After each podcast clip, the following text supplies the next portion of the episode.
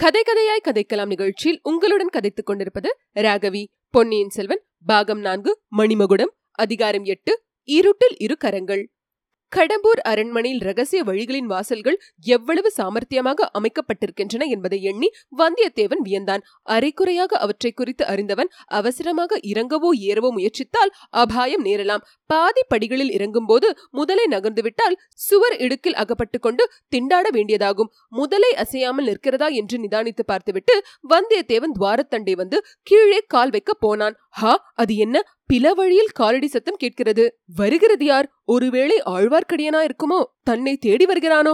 அவன் இங்கு வந்து சேராமல் தடுத்து விடுவதே நல்லது. இல்லை இல்லை. வருகிறவன் ஒருவன் இல்லை. ஐந்தாறு பேர் வருவது போல் காலடி சத்தம் கேட்கிறது. அப்படியானால் இடுமன்காரியும் அவனுடைய கூட்டாளிகளுமா இருக்கலாம். வந்தியத்தேவன் ஒரே பாய்ச்சலாக பாய்ந்து சென்று மறுபடியும் வாலில்லா குரங்கின் பின்னால் மறைந்து கொண்டான். ஆஹா ரகசிய வழியை திறந்து வைத்துவிட்டு வந்துவிட்டோமே. அதனால் ஏதேனும் சந்தேகம் ஏற்படுமோ?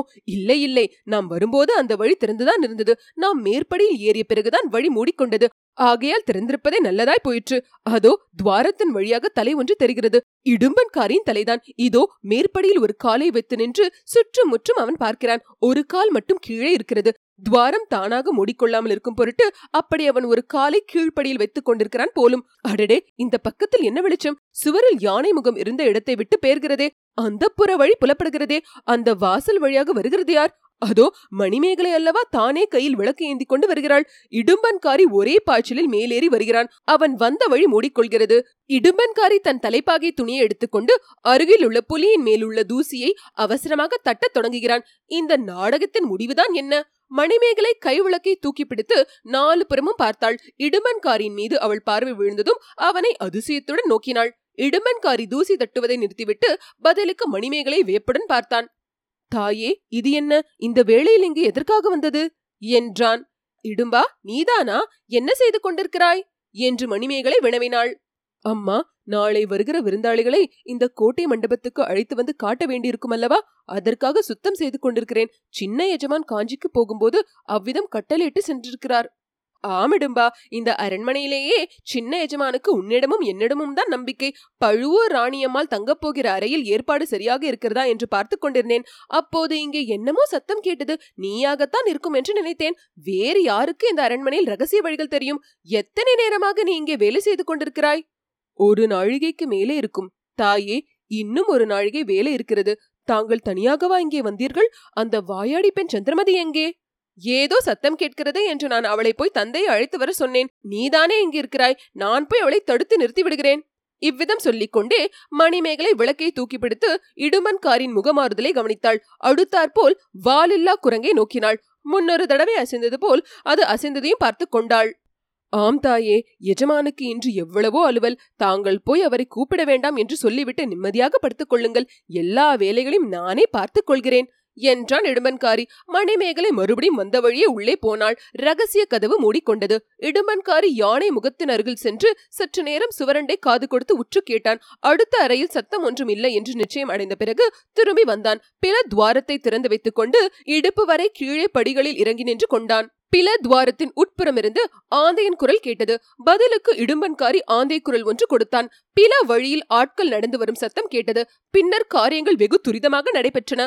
வவ்வால் ஒன்று சடசடவென்று சிறகை அடித்துக்கொண்டு பறந்தது. இடும்பன்காரி அதை பார்த்தான். பின்னாலிருந்து அவன் பேரில் வாயில்லா குரங்கு தடால் என்று விழுந்தது. அது திடீரென்று விழுந்த வேகத்தினால் இடும்பன்காரியின் முழங்கால்கள் மடிந்து அவன் தடுமாறினான். அதனால் இன்னும் இரண்டு படிகள் அவன் கீழே இறங்க வேண்டியதாயிற்று. தன் பேரில் விழுந்தது இன்னதென்று முதலில் இடும்பன்காரிக்கு தெரியாமல் அவன் உளறி அடித்துக்கொண்டு கைகளை வீசி உதறினான். பிறகு உயிரற்ற வாலில்லா குரங்கு எப்படியோ தவறி தன் பேரில் விழுந்திருக்கிறது என்று தெரிந்தது. மனத்தை தைரியப்படுத்திக் கொண்டு அதை தூக்கி நிறுத்த பார்த்தான். இதற்குள் உயிருள்ள மனிதனுடைய கரங்கள் போன்ற இரண்டு கரங்கள் மேலே இருந்து துவாரத்துக்குள் வந்து அவனை இன்னும் கீழே தள்ளி அமுக்கின. இடும்பன்காரியினால் அதை நம்பவே முடியவில்லை. ஒரு கணம் அவனை பெரும் பீதி பிடித்துக் கொண்டது. மறுபடியும் மேலும் கீழும் பார்த்தான். வாலில்லா குரங்கு தலைகீழாக துவார வழியில் இறங்கி இருப்பதையும் அதன் பாதி உடம்பு வரையில் கீழே வந்த பிறகு துவார கதவு நெருங்கி வந்திருப்பதையும் கவனித்தான். இரண்டு மனித கரங்களாக தோன்றியவை தன்னுடைய மன பிராந்தியாகத்தான் இருக்க வேண்டும் என்று நிச்சயம் செய்து கொண்டான். இதற்குள் பிலத்வாரத்தில் வந்தவர்கள் நெருங்கி வந்து விட்டார்கள். முன்னால் வந்த ரவிதாசன் அப்பனே என்ன ஏது எதற்காக இப்படி உளறி அடித்துக் கொண்டு அலறினாய்? அபாயம் ஏதேனும் உண்டா? நாங்கள் திரும்பி போகவா? என்று கேட்டான். வேண்டாம் வேண்டாம். அபாயம் ஒன்றுமில்லை. பிளத்வார கதவை திறக்கும் போது இந்த ராட்சத குரங்கு எப்படியோ இடம்பெயர்ந்து என் தலையில் வந்து விழுந்து விட்டது ஒரு கணம் நானும் பீதி அடைந்து விட்டேன். இப்போது இந்த குரங்கு மேலேயும் போகாமல் கீழேயும் வராமல் வழி அடித்து கொண்டிருக்கிறது. கொஞ்சம் பொறுங்கள் இந்த குரங்கை அகற்றி வழியை சரிப்படுத்துகிறேன். என்றான் இடும்பன் காரி. தடுமாறி விழுந்த இடுமன்காரியை மேலே இருந்து அமுக்கி தள்ளிய கரங்கள் யாருடைய கரங்கள் என்பதை நேயர்கள் ஊகித்திருப்பார்கள்.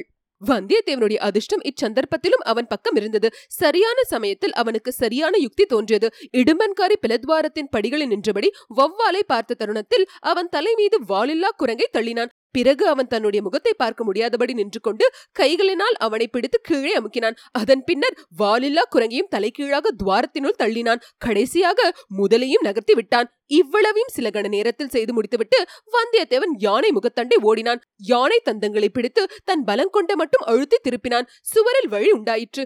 ஆனால் மணிமேகலை உள்ளிருந்து வந்தது போன்ற விசாலமான வழி அல்ல வட்ட வடிவமான குறுகலான வழி. அது கதவுக்குள் கதவா இருக்கலாம். முழு கதவையும் திறப்பது எப்படி என்று யோசிக்க அது சமயம் அல்ல. அதற்குள் சதிகார கூட்டம் வேட்டை மண்டபத்துக்குள் புகுந்து விடலாம். பிறகு தான் தப்புவது துர்லபம் ஆகிவிடும். ஆகவே திறந்த வழி குறுகலான வழியாக இருந்தாலும் அதற்குள் புகுந்து விட வேண்டியதுதான். தீர்மானித்தபடியே காரியத்தில் நிறைவேற்ற துணிந்து அந்த வட்ட வடிவமான துவாரத்தில் வந்தியத்தேவன் புகுந்தான். அவனுடைய தலையும் கைகளும் பாதி உடம்பும் உள்ளே வந்து விட்டன. மிச்சம் பாதி உடம்பு உள்ளே புகுவது பிரயாசையா இருந்தது கைகளினால் தாவி பிடித்துக் கொள்ள ஒன்றும் அகப்படவில்லை. இச்சமயத்தில் உள்ளே இருந்த தீபம் அணைந்து இருள் சூழ்ந்தது. வந்தியத்தேவன் அபயம் கேட்கும் குரலில் சந்திரமதி சந்திரமதி என்னை காப்பாற்று! என்றான். கலகலவென்று சிரிக்கும் பெண்ணின் குரல் கேட்டது சந்திரமதி நீ இங்கே இருந்து கொண்டுதானா வேடிக்கை பார்க்கிறாய்? இது நன்றாய் இருக்கிறதா அதற்கு பதிலாக மறுபடியும் சிரிப்பு தொடர்ந்தது. நீ இப்படி அந்த புறத்தில் திருட்டுத்தனமாக நுழைவது மட்டும் நன்றாயிருக்கிறதா? என்று ஒரு பெண்ணின் குரல் கேட்டது. அது மணிமேகலையின் குரல் என்று வந்தியத்தேவன் தெரிந்து கொண்டான். ஆயினும் வேண்டுமென்றே. சந்திரமதி நீ வர சொன்னதில்லானே வந்தேன். பின்னால் ஆட்கள் வருகிறார்கள். சீக்கிரம் என்னை எடுத்துவிடு. இல்லாவிட்டால் விபரீதம் வரும். என்றான். சந்திரமதி இவ்வளவு கெட்டிக்காரியா? இருக்கட்டும். உனக்கும் அவளுக்கும் சேர்த்து புத்தி கற்பிக்கிறேன். ஓஹோ தாங்கள் இளவரசி மணிமேகலையா? அம்மணி இந்த ஒரு தடவை மட்டும் என்னை மன்னித்து காப்பாற்றி விடுங்கள். இனிமேல் இம்மாதிரி தப்பு காரியம் செய்ய மாட்டேன். உங்களுக்கு கோடி புண்ணியம் உண்டு. என்று கெஞ்சினான் வந்தியத்தேவன். இருளில் இரு மெல்லிய கரங்கள் வந்தியத்தேவனுடைய தோள்களை பிடித்து தாங்கி மெல்ல கீழே தரையில் இறக்கிவிட்டன. சுவரில் தோன்றிய துவாரம் மூடிக்கொண்டது. இளவரசி உங்களுக்கு அனந்த கோடி வந்தனம் என்றான். கொஞ்சம் பொறு நான் உன்னை என்ன செய்ய போகிறேன் என்று தெரிந்து கொண்டு வந்தனம் செலுத்து. தாங்கள் என்னை என்ன செய்தாலும் சரிதான். கொலைகாரர்களிடமிருந்து என்னை தப்புவித்தீர்களே. அதுவே போதும். அந்த அரக்கர் கைகளினால் சாவதை காட்டிலும் தங்களுடைய மணிகரத்தினால் சாகும்படி நேர்ந்தால் அது என்னுடைய பாக்கியம்தான். அடே அப்பா பெரிய வீராதி வீரனா இருக்கிறாயே. அப்படி உன்னை தேடி வரும் கொலைகாரர்கள் யார்? கொஞ்சம் பொறு. முதலில் விளக்கு ஏற்றி உன் முகம் எப்படி இருக்கிறது என்று பார்க்கிறேன். அம்மணி என் முகத்தை மறுபடியும் பார்க்க வேண்டுமா? தாங்கள் கண்ணாடியில் பார்த்து கொண்டபோது பின்னால் நின்று பார்த்த குரங்கு முகம்தான் என் முகம். சந்திரமதி வர்ணித்தாளே. என்றான் வந்தியத்தேவன். இருட்டில் சிரிப்பின் ஒலியும் கைவளைகள் குலுங்கும் ஓசையும் கேட்டன.